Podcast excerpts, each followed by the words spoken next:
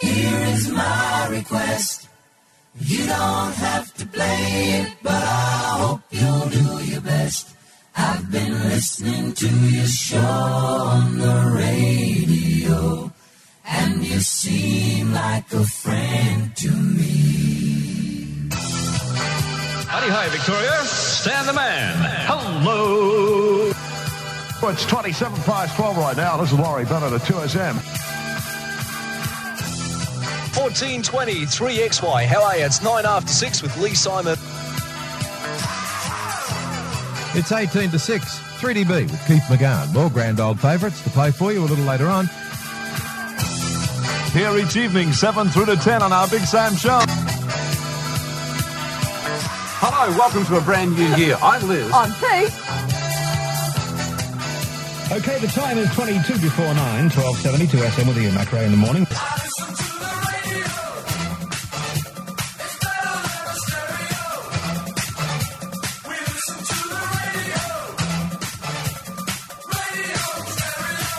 Well, hi, and welcome once again to Pilots of the Airwaves. It is our 40 minutes or so where we get to talk to the people behind the voices who were friends to a whole generation.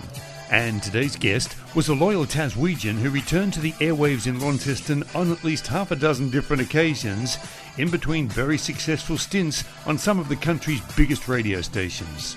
Keith Harris was the man with the tightest board in town. Please explain. We'll get to that later on, Pauline. And a radio CV that would be the envy of many. What a wonderful place to be living in. What a marvelous place to be. Launceston is the city for fun. A swinging town for anyone. It's great to live with Action Radio. The exciting sound that's just fun. 24 hours a day, everything's a-okay. Launceston's right on the line. Set on the swinging sound of 7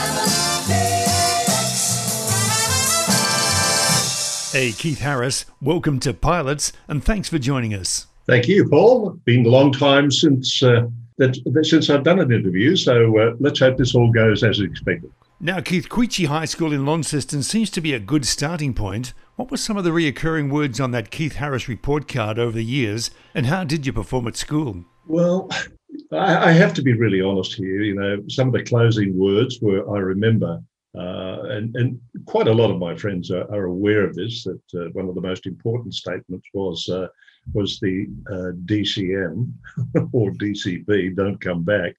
Um, the, the report card was pretty devastating, actually, considering what I do for a crust these days. Um, I, I remember I was a, a you know somewhat of a Rhodes scholar in French. Uh, I really loved the French language, uh, but when it came to math, I had that magnificent six out of not out of ten. It was six out of a hundred. It's pretty disgraceful when you consider what I do these days, which is all totally math dependent. So, what was life like in Lonnie for a teenager in the early 60s? Oh, it was fantastic. You know, there was, you know, always good fun things to do. Life was very, very free and easy. Um, I had uh, I had a, friend, a, a, a very close friend uh, whose father managed a farm property uh, just up behind our house, and uh, I used to spend so much time on the farm, going out with the horse and cart and camping out over the weekends, doing a bit of roo shooting in those days and all that sort of stuff. So as a kid, I mean, I had an absolutely brilliant life, brilliant childhood. So, radio wise, where were your allegiances in those early days? 7LA or 7EX? And who in particular were you listening to? Uh, 7EX, absolutely. I mean, I, I believe I held the record for the most returns to 7EX. I think Rod Muir, my old friend Roddy, uh, he, I think he had seven returns to 7EX uh, in various capacities. Uh, but I actually, I was determined to outdo that, and I actually had eight returns to 7EX. But yes, on the final, um, you know, crucifixion, if you want, on my last uh, stint at 7EX, I crossed the road to 7LA and gave them a little bit of a, uh, a comeuppance. Now, you eventually end up at 7EX for your first radio gig. And what was it like working in your hometown? Um, well, that first job came about in actual fact uh, via the sale of a car. I bought a brand new, brand new car And because I was a bit of a, you know, somewhat of a bit of a, a lead foot in those days, I, I loved the car so much. I thought, if I don't sell this thing, I, I'm going to end up destroying it. So I sold it. And as it turns out, uh, Wayne Brown, who was then at 7EX, he used to do uh, uh, Saturday Sport and things like that. And he was also a, a salesperson. He bought the car, but he failed to change the registration of it. And so after I kept on getting all these parking tickets, you know, they never amounted to much, you know, they're like two and six or something like that in those days. Um, after so many of these parking tickets kept lobbing, I thought the only way to fix this is I'll go up in front of him. And so it was a Saturday morning. He was on air. I wandered up, walked past uh, reception, uh, and the young lady that was on reception at the time, to this day, is still a very close friend of mine. She's a lovely lady. Um, walked past her, down the corridor, straight into the studio. Brownie was on the air, and I stopped and waited until he finished talking. And anyway, uh, he said, "You know, who are you?" And I said, "I'm Keith Harris. I'm the guy you bought that car from." And I'm here to tell you, you really do need to change the registration on it because I'm sick of your parking tickets. Gave him a handful of them. and I stayed there for a little bit and I said to him, I said, I reckon I could do this. And he said, Well, why don't you hang around? He said, until I finish he said, and we'll give you a voice test. And so it went from there. I went into the, you know, the adjoining studio with him afterwards, and uh, he got me to read a few commercials and pretend I was doing some back announcements and stuff. And he said, you know what? He said, I think you possibly could do this. And that that's where it all started. So between Brownie and Kerry Peck, who amazingly is still in radio, God, I would have thought he would have found another job by now uh, or another life. Um, you know, it, they looked after me and, you know, kept me, you know, in the right condition all the way through. And, and that's where it all started. Now, you were obviously looking for some adventure because the next two appointments were in Perth and in Newcastle in fairly quick succession. Yeah, I went to Perth in um, 67. Um, that was my first stint in, in Perth at 6PR. I'll never forget that. Keith McGowan was the program director at the time, and you've got to believe who the librarian was Cherie Romero. Lovely, lovely young lady. And uh, uh, look what she did. She went on to really big and wonderful things, which was great news. But anyway, the Keith McGowan story was Keith McGowan was he, he was a bit of a terror to actually work with, you know, because I had to do all sorts of stuff. Originally, I started doing afternoons. Uh, that wasn't working out. So then they had me doing a bit of stuff for uh, six, uh what was the other stations that they had? 6TZ and 6ZI uh, down in Bunbury. So they had me doing bits and bits and pieces and reading news news and McGowan would always come in with his motorbike helmet on uh, with a fan and blow all my news scripts away off the off the desk. You know, what could you do? So finally, they let me back on the air again, and he said, "Well, we can't have two Keiths," and he had that little lisp, you know. He "We can't have two Keiths," and uh, and I said, "Well, that's fine. You you just be Keith McGowan, and I'll be Big Keith. How's that?" and that's the six PR story, which never lasted all that long. So I very quickly went back east again. Uh, back to 7EX, and then I went to uh, 3CV in Central Victoria, and I can't remember where I went after that. I mean, it's I spent so much time working around the countryside. The only places I haven't worked um, South Australia eh, or Adelaide and um, and the Northern Territory. Never had the desire to actually. More music, more music, 2SM. So your arrival at 2SM in Sydney was just after a program manager by the name of Rod Muir returned from the US and basically overhauled the presentation and programming of the station. Were the Muir innovations immediately accepted with enthusiasm, or was there some hesitation in some quarters? No, no, it, it was uh, it, to- totally enthusiastic uh, reception for it by all and sundry that were working with Rod at, at the time. Um, I mean, it, it, was it had to be tight and bright and all that sort of stuff. And the old motive, you know, if you got nothing to say, shut up and let the music do the talking. That was one of the things he kept on saying to me. He, he, he also tried to get me out of my shell because I was always, you know, I, I always played it very, very close to the chest. Um, and so he got me to do a lot of fake interviews. He'd send me down down the streets, down George Street, uh, with a microphone and a recorder and get me to do interviews about Qantas or interviews about whatever, just to get me going, uh, you know, on, on different ways of doing radio. And it ended up that he had me doing a lot of Vox Pop stuff uh, on the air when I finally ended up doing mornings. So, what were some of the Rod Muir initiatives that were so radical for the time? Um, I, I, I guess it was that that really tight more music format. You know, it really was just keep that music flowing as, as tight as you can. And as I say, if you had nothing to say, then don't bother saying it. You know, quick time call, 2SM, I'm Keith Harris, boom, off in, off into the commercial package. And out the back of that, you'd have the, the jingle that would come on and go, Keith Harris is here to play more music. And away you'd go again with another, you know, 15 minute sweep or something like that before you hit your next break. So, Keith, after 2SM, you held down a number of managerial roles at various stations. So, what lessons did you learn from Rod Muir that you took with you and used as a manager yourself? First of all, the, the benefit of uh, of getting the team to work as a team, I suppose that would be the, the biggest thing. Uh, one of Rod's big thing was these, you know, the weekly jocks meetings.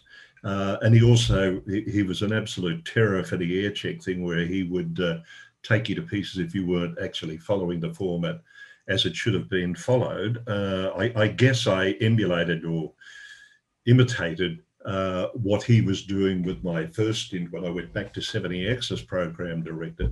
And from that, I, I learned a hell of a lot because you could see that you had to work with the individual more than just you know this is a, a, blanket thing you know. Some people weren't capable of doing everything you wanted so had to find new ways to do it. And so after leaving 7EX and then going through uh, 2cc in canberra uh, a few years there under Nick Irby. Nick was a very hard taskmaster as well, but he taught me a hell of a lot. It, it, was a way of of softening up the strictness of the the Muir format, and then uh, from there I went back to 2NX in Newcastle.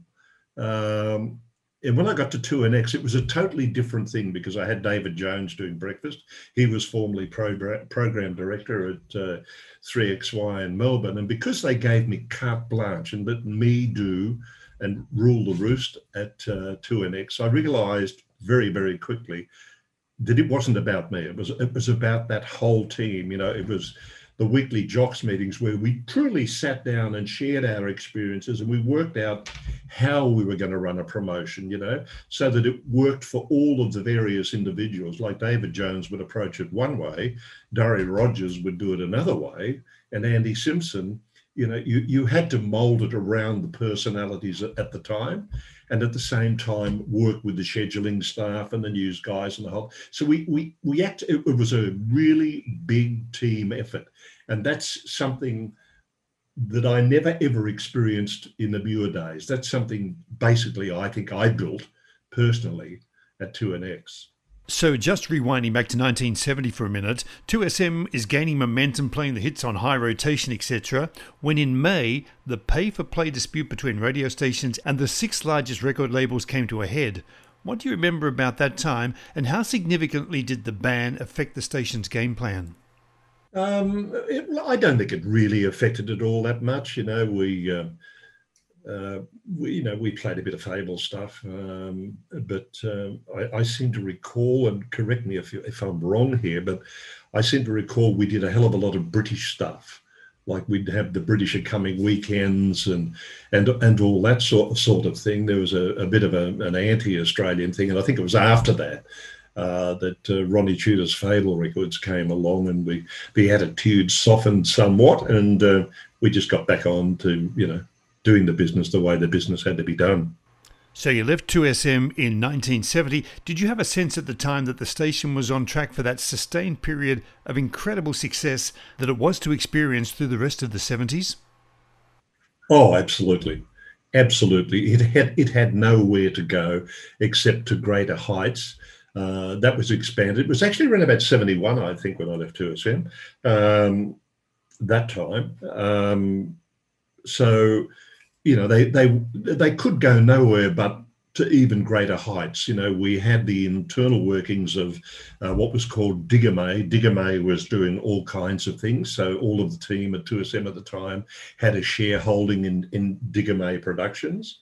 So we did, you know, amazing um, uh, it, things like the history of rock and roll and all that, which was aired Australia wide. Uh, 2SM went on then to qu- acquire other radio stations including, you know, 4AO in Brisbane, or better known as 4IP, 3XY in Melbourne at a later date. So, no, it was always going to be a huge radio station, but then FM came along and whoops, there goes another one. More music, Radio 6KY.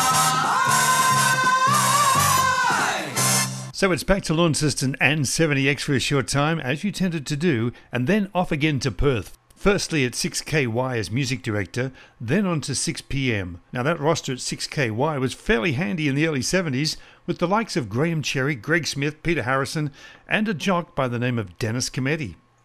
Absolutely. And Alan Aitken was there too. And um, over the time, Keith Smith, uh, uh, Keith Williams was there. Wally Williams, he was there. Wally's now um, head of RCS in Australia. Uh, yeah, it was a pretty, pretty healthy jock lineup at the time. Um, so I stayed there and played there, and we finally moved to Mount Yokine. And it was after that Mount Yokine move into the Channel Nine building that it all came unstuck for me because, you know, of the length of air shifts. And there's one hell of a story that goes on behind that, but uh, I don't know that you really want to delve into that one. So the music director leaves 6KY and lands at the rival 6pm. Was that a defection or just a natural career move? Um, it, it, was a, I guess it was a natural career move in, in some ways. I wasn't there as a as a full time uh, employee. I was. They just uh, Brendan Sheedy, who was program director at the time, he called me up and got me to come over and do some fill in shifts, to voiceovers, and and bits and pieces like that. Uh, because at that time I was actually committed to a full-time drive at Claremont Speedway. So I was fully sponsored, uh, racing every Friday night, and during the week you'd do a little bit of work on the car and basically uh, work a couple of night uh, nightclub club gig. I can't even talk straight. A couple of night club. Well, you take 744 nightclub gigs. Next, you're going to ask me if I if I ever had trouble with any, any words.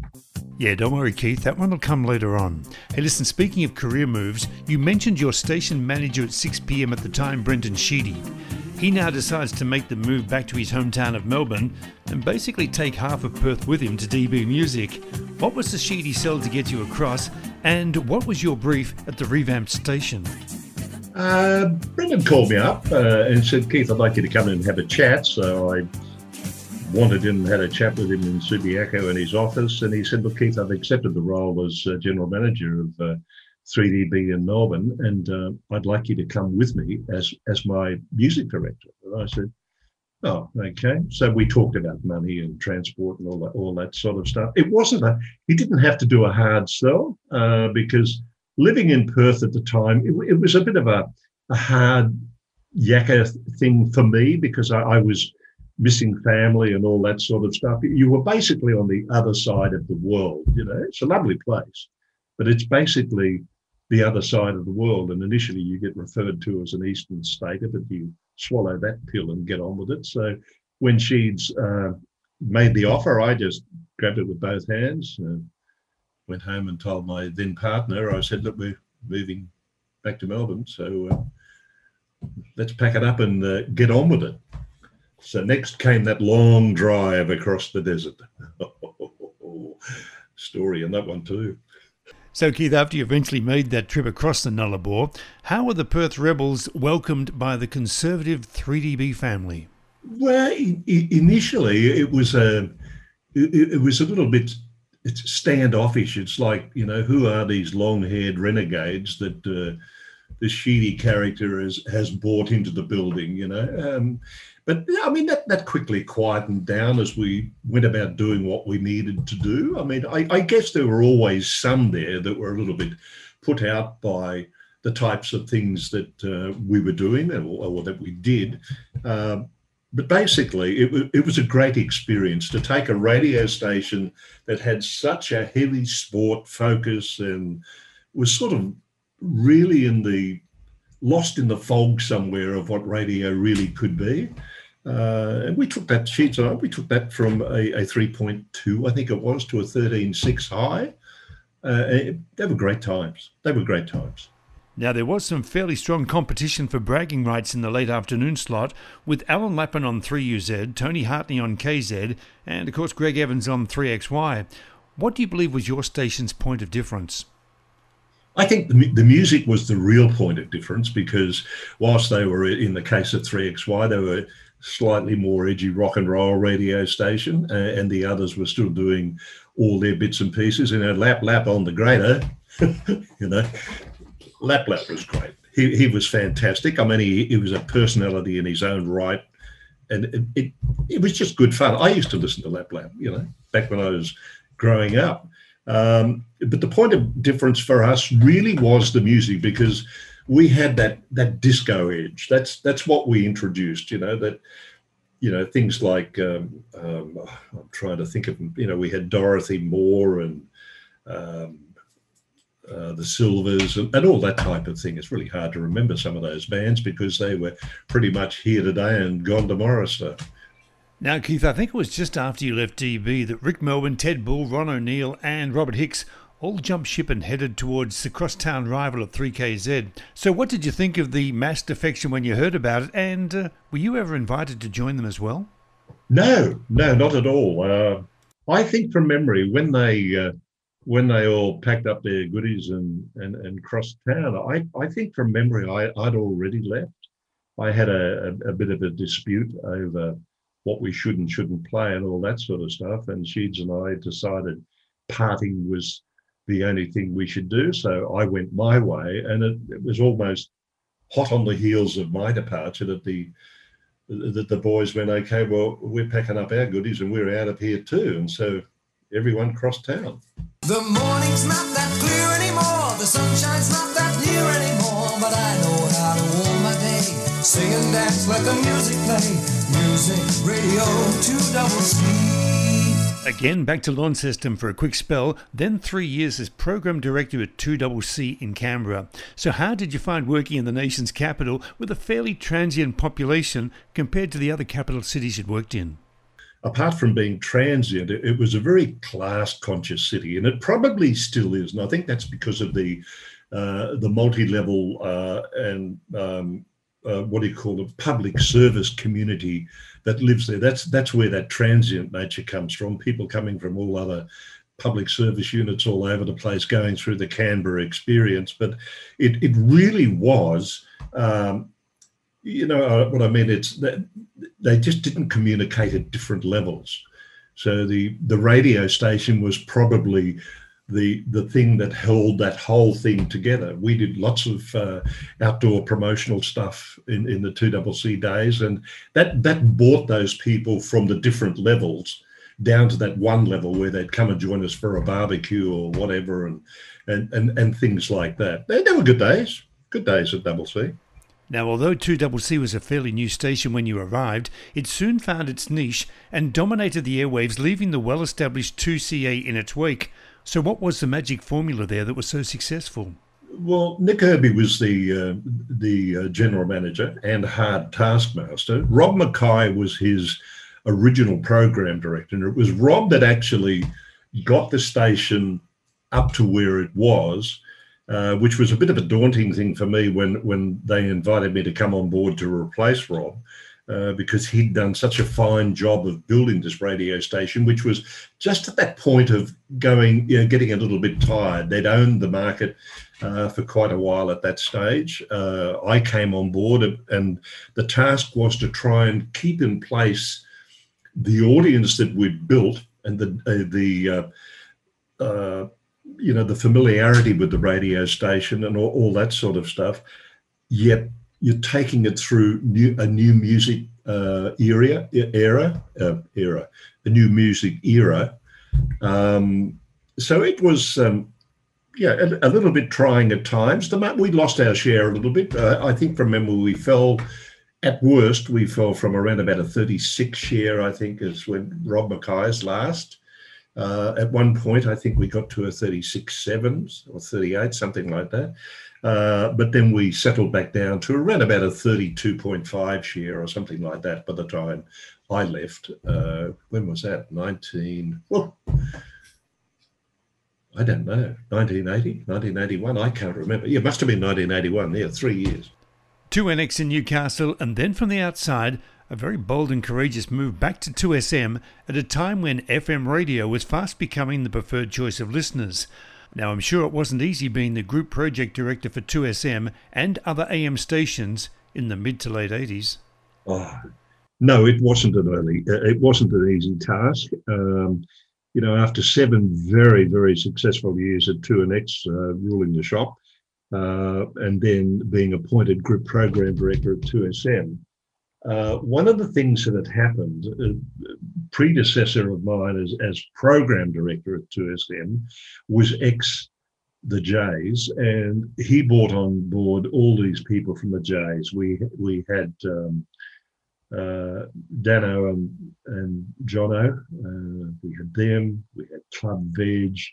Uh, we had Angela Catterns. It, there were just so many people that were former Jays, and and 2SM had basically it had lost its way. It was, you know, 2SM had a history of being, you know, there for the for the masses.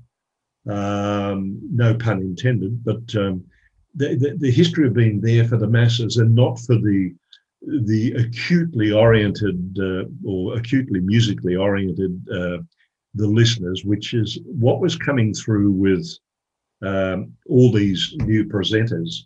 So Garvin Rutherford, uh, when he appointed me uh, group program director, the first things he said to me when we sat down on the eighth floor, he said, "Keith, I want you to clean this act up." And I said, so how far do you want me to go with this? And he said, Keith, I'm leaving it to you. You know what you're doing. Just clean it up. Um, and that was the the task that I was set. Uh, I got in amongst it. I without cutting anyone's throat or doing any of that sort of stuff because I was never a liker of that. Um, the first thing was to formatically change what they were doing musically and how they're presenting it without taking away too much of what you know that, that little rebel in all of them that there was. Um, and so uh, that had worked, and then it did slip, and then it did start to work again, and then it did slip.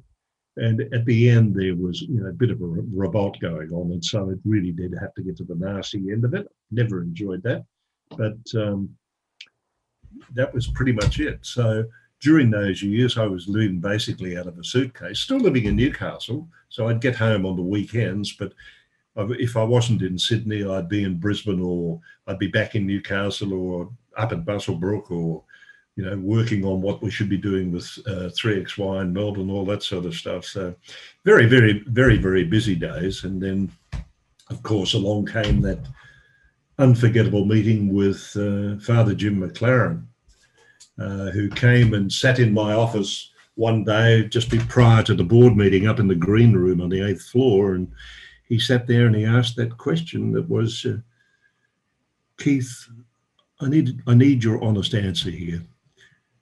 Do we really need a group program director? To which I gave him my honest answer, and I said no. He said, Keith, we're talking about your your job here. I said, yes, I know. I said, so if you want to continue, as long as you want to keep on putting um, me up in you know first class hotels and flying me first class all over the paddock, I'm quite happy to continue doing that, but I'm telling you now, no, you don't need a group program director. To which he said, Thank me for my honesty, and he went back to the board meeting. One might say a rather courageous answer. Now, was it the right move for the station to go light and easy after the top 40 formation ran out of steam? At the time, yes. I mean, I've always been a firm believer in market research, but depending on how you do that research, I preferred the call out research uh, to the focus groups. But um, we owned an internal market research company, um, and they did a lot of focus groups around this whole thing. So behind the scenes, I was working closely with Garvin Rutherford and uh, the production team, and I, we were putting together uh, mock-ups of different formatting structures that we could potentially take, you know, 2SM down the path of, given the what was happening with uh, FM radio just wiping the board with us. So um, I was the I was the voice behind the music and the different styles of presentation and the whole thing. So fun, there were fun things to do in actual fact. But the research came out overwhelmingly that it was that light and easy format. That was that Billy Joel's, you know, Uptown Girl, Whitney Houston, all that type of stuff. But take the rock edge out of it. You know, keep it nice and up tempo, uh, but take the rock edge out of it. The name Light and Easy, I think, I think that name came from George Patz. Uh, they were the advertising agency at the time, um, and so um, you know the, the board committed to the the changes there, and that of course brought about a big change in personalities in the radio station, and that, that then flowed on to uh, what was Stereo 10 in Brisbane uh, and down in Melbourne at 3XY, of course. Um, Paul Ramsden took the other road, which was uh, Gentle Rock, which in hindsight was probably the far better tack that we should have taken, but it didn't research uh, for Sydney. So, you know, you, you, you, can only take so much out of research. Sometimes you've really got to go with your gut feel. But uh, we missed that one. So, in terms of 4IP, 3XY, and 2SM, how sad is it to see a station that was on the top of its game in the 70s almost become obsolete by the end of the 80s? Yeah. Yeah, it, it, it is because they meant so much to so many for such a long time. I mean, they were great radio stations. I mean, 3XY wasn't a mirror image of uh, 2SM, but it, it was it was close. They, you know, they had that their, their Melbourne way of approaching that under Dick Hemming at the time, who was program director, a lovely guy. Um, SM, of course, its own inimitable fashion, and um, 4IP, of course. 4IP was always pretty much the the odd one out, but they were doing they were doing what was Brisbane at that time, you know, you know, McGurven in the morning and all that type of stuff, doing some really wild stuff. Um, but when they became Stereo 10, my feeling was that they they they just lost it. They went off on their own little tangent without taking into consideration what the audience expected. They were trying to be a, a rocky little uh, FM station uh, without the the frequency to actually get in there and mix it with them. Okay, Keith, time now to help me out with this one. What does the tightest board in town mean? that that you've been talking to Ted Bull. Uh, I, I, I think that originated from Teddy Bull because he always used to stir me up, be it a jocks meeting or or whatever. Uh, it's uh, here he comes again, the man with the tightest board in town. So what it really meant was there were never any gaps. I mean, you went from the commercial, the the, uh, the jingle started to butt up underneath the tail of the commercial, and the, the first beats of the record started to butt up under the the end of the uh, you know the jingle and all that sort of stuff. And you you know you talked over the intro all the way up to the very first word of the song. So you know he coined the phrase, you know, tightest board in town. Now you and Ted tended to uh, end up at the same stations every now and again. Anything about Ted Bull that we should know about? Well, Ted was never. Uh, Ted wasn't raised on rock and roll. I think uh, that's probably the difference. You know, Ted was raised on other things. Ted was a big personality. You know, if he if, if he could talk, he, he would he would want to talk. You know, and you know, Ted did his own thing. We, we were all very different styles of personalities. Of course, Ted at DB Music was famous for the caftans, a little bit of incense burning in the background, and of course, also demanding that he has a fish tank in the studio as well. And we had the shark. We had a shark in the tank, and I, I think I think that was Rick who wanted a shark in the tank. He just wanted to see if it would eat Ted's goldfish or whatever it was. so yeah, a lot of toing and froing going on there. But uh, I guess Ted never ever told you about the day he invited my then wife uh, over to his place in Melbourne for dinner, and he set fire to the kitchen. Well, he definitely didn't, Keith, but worth exploring at some stage, I'm sure. Now, you have obviously diversified your interests post radio. Can you firstly tell us about Fred Innovations? Yeah, I, I, can tell you about Fred Innovations. So, more recent times, um, 4IP or Stereo 10, they had a Fred, and uh, we won't go into what it really stood for, but uh, anyone in the industry knows what it stood for. Um, when I was appointed general manager of um, Light and Easy 1008 or Stereo 10 or 4IP and all those names, um, I actually did, did some mid dawns because I wanted to play with their Fred. Uh, and I got it working the same way as I did when I first experienced it. 7EX had a Fred, uh, but they they just gave up on their Fred. They could never master the art. Where I got the opportunity to really master what you could do with a Fred um, was at 7LA, and that was uh, thanks to absolutely brilliant man Rex McLean, who was the chief engineer at the time. Um, and I remember sitting with uh, with Rex. I was going to say sitting with Fred, never spoke. uh, sitting with Rex McLean and talking to, to, to Rex and asking about, you know, what are the mecha- mechanics of this this thing? I, I want to know all about it. And he explained to me, you know, they used to run on a on a little tape about a about upwards of an inch wide, and it was just like a braille tape, but it was what was sending messages to the machine as to, you know, uh, which turnstiles ran and which carts had pulled in or dropped out and did all that sort of what what tapes it ran at, at a given point in time when it triggered a time call or a, or a jingle or whatever the situation. And he got onto the subject of EOMs. Now, an EOM was an end of message uh, signal. So what happened was the way it was being used at the time was um, a, a commercial would be just on its closing stage, and the EOM uh, button would be triggered to fire the next message in the machine. Now, all of this is pre recorded on this tape, so it's controlling the EOMs. So, the start of the EOM triggered the next event, uh, and the EOM just dropped off and left the event running. And on the end of that next event, there'd be another EOM which would trigger the next event. So the stage I got to with Rex was I said, so what happens if, for instance, a, jingle is playing and the jingle's EOM runs, which triggers the next event. Let's say that next event is me, eh, but immediately I start talking, I trigger the next event, which is the music. And if I hang on to that EOM until I'm finished talking, will the music continue to play while I'm talking over the lead up? And he said, Well, yes, both events will play at the same time. He said, But that's never been tried. I said, Let's get on with it. And that's when we uh, started to do that. So, in the end, I was doing a, a Sunday morning program on, on 7LA, and I'd have people like Mrs. Dumanoff, who was my cleaner at the time. She'd come in and make comments about things. I'd, have, I'd cross to the Weather Bureau and talk backwards and forwards with the Weather Bureau and all that sort of stuff, and still talk over the records and and and do the whole deal. And all of that was done with that fine-tuned management of the end of message system.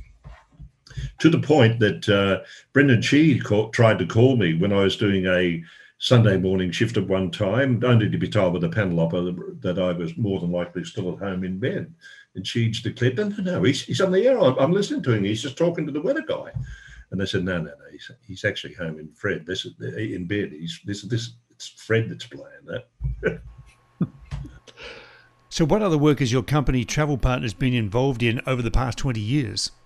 Um, well, developing a system that is based on everything that a travel agency needs. It's very much uh, it's CRM oriented. It's very heavily uh, accounting oriented, uh, and it manages absolutely everything that today's travel agent and tomorrow's travel agent needs, from you know scheduling of air travel to do, uh, do, you know, creating itineraries, um, invoicing that whole thing and, and, retaining complete histories. And of course, all of this up in the cloud. Ours was one of the first uh, travel industry products to go to the cloud back in 2005, believe it or not, when people were still saying, oh, nobody will want to have their accounting records up in the cloud. Oh, no.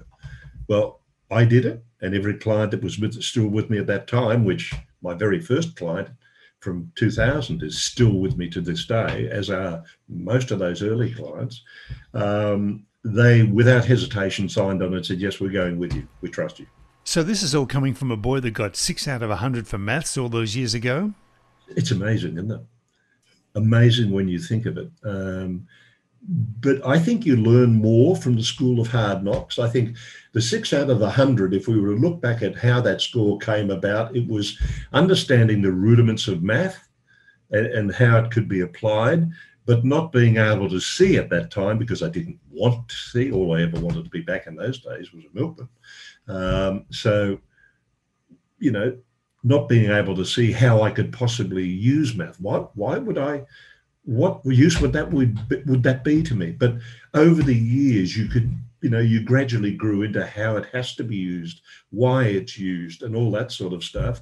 And it comes out to today. I, you know, I'm quite competent with uh, with my numbers sometimes I have to say to clients, you know, I have to be really honest about, you know, what part of one and one doesn't make three for you, but um, otherwise it's all good. and finally, Keith, for all those who think that you are in fact a travel agent, where's your favourite overseas destination? Oh, would have to be Canada. Um, been to Canada now, I think it's 14 or 15 times I've been to Canada.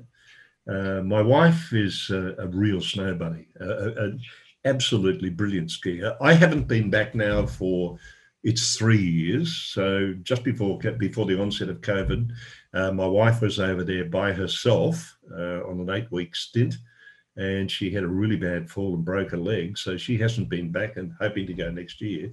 We owned a property there at uh, Sun Peaks, at uh, at the at the lodge. So. Um, that, that, that was lovely. I used to look forward going back there because it was like going to my my other home. You know, big hugs from all the people that uh, that were there. Now, Canadian people are lovely, so that yeah, that is one of my favourite destinations of all time. Apart from going back home to Tasmania. Okay, Keith, I think you know the drill. I've got a dozen or so questions that we ask all our guests, with the first one being Where were you when you heard that John Lennon had died? I was still at 2CC Canberra then. Um, so, not that I can remember clearly, but um, I would imagine we would have done a, a big um, uh, Lennon weekend at the time. How about that last concert ticket you paid for? I've only ever paid for one concert ticket in my whole, whole life, and it's pretty much the go for anyone who's spent as long in radio as I did at the time. And that one concert ticket, uh, that was Guy Sebastian, believe it or not. My wife is a really huge fan of his. I don't mind what he does, but uh, not exactly my cup of tea, I suppose, is one way to put it. Keith, is there a concert act that you regret never seeing? Rolling Stones. Quite a story. The Stones were in Perth, I think it was 71, 72 ish it might have been 72 in actual fact. I, I, was at 6KY at the time, so it would have to be 72 on the second return to Perth. Uh, I remember going out with uh, some of the guys from the station and we, you know, had the odd tincture or two pre-concert. Uh, the Stones were on at the WACA and uh, unfortunately I decided to have a little lay down on the lawn outside the WACA pre-concert and uh, woke up after the concert was over. So, yes, I missed the Stones. Moral there is don't get whacked at the WACA, obviously. The word you had most trouble pronouncing on air? Uh, well, apart from the ones I had most trouble pronouncing uh, in this interview, I, I really, I honestly can't recall having a lot of trouble pronouncing words when I was on the air because um, I never ever really went into really long, drawn out speech type things. I, always kept it, you know, really, really tight. So you never got the opportunity to have trouble saying, uh, pronouncing a particular word. But um, these days I have plenty of trouble. Keith, was there ever an incident that had you thinking that you might get those don't come Monday orders? Well, apart from uh, falling asleep on the air, that was back in the 7EX days. I, I did do it, Don't Come Monday out of that one, but I was back on Tuesday. Um, so that that one was okay. But I guess the the hottest one, which uh, some would remember, was when I was doing mornings at 2SM, and there was an incident uh, where the telcos or the Telstra boys, as they were at the time, uh, were out at um, near the transmitter site, and they were working on whatever they were working on, and somehow got crossed up over our broadcast lines and. Um, there was a bit of colourful language that went to air on 2SM, which wasn't appreciated by anyone. And there were questions uh, aplenty that rolled around that. How did I allow that to happen? But I had absolutely no control of it. It, it just it just went to air. Skyhooks or Sherbet? Sherbet, absolutely. I mean, I, Skyhooks are great. Skyhooks were great, but um, no, definitely Sherbet. They they just did better things. You know, well for me, musically, they they were a, a tidier act. The Rolling Stones or the Beatles? Beatles every time. Still love the Stones, but yeah, Beatles all the time. Pretty much for the same reasons. Um, you know, nice little toe tapping tunes, as Teddy would have said. Another toe tapper. Um, they, they they were very melodic and and they did some fantastic stuff. Yeah, Beatles. Keith, your most treasured piece of memorabilia from those early radio days. I wish I'd kept more of the memorabilia from my radio days. I've I've never been a big collector. Um, I look at it, it's hard to say. I, I, think these days it's probably a photo of uh, Michael Jackson with my uh, ex-wife and, and my children, which was at the Regent Hotel in the Rocks at, at Sydney after the Thriller concert. Uh, we were invited to come back to uh, a, a, a special uh, get together, and uh, I'll never forget the, the look on my children's face. You know, the tugging on the pants when I was trying to have a quiet drink and a chat. And you get this, you look down, it's my daughter saying, "Dad, Dad, look, it's Michael." the biggest news story that broke while you were on air. Probably the ugliest news story when I was on the air was uh, surrounded the Vietnam War. My brother, who was uh, he wasn't a conscript, he was regular army.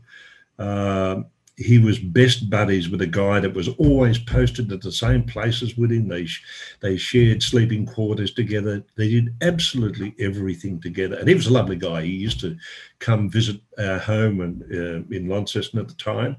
Um, and I, I, remember I was on there. I was actually reading a news service, which you know back in those days at 7EX, you not only you know played the music, you actually read the news as well.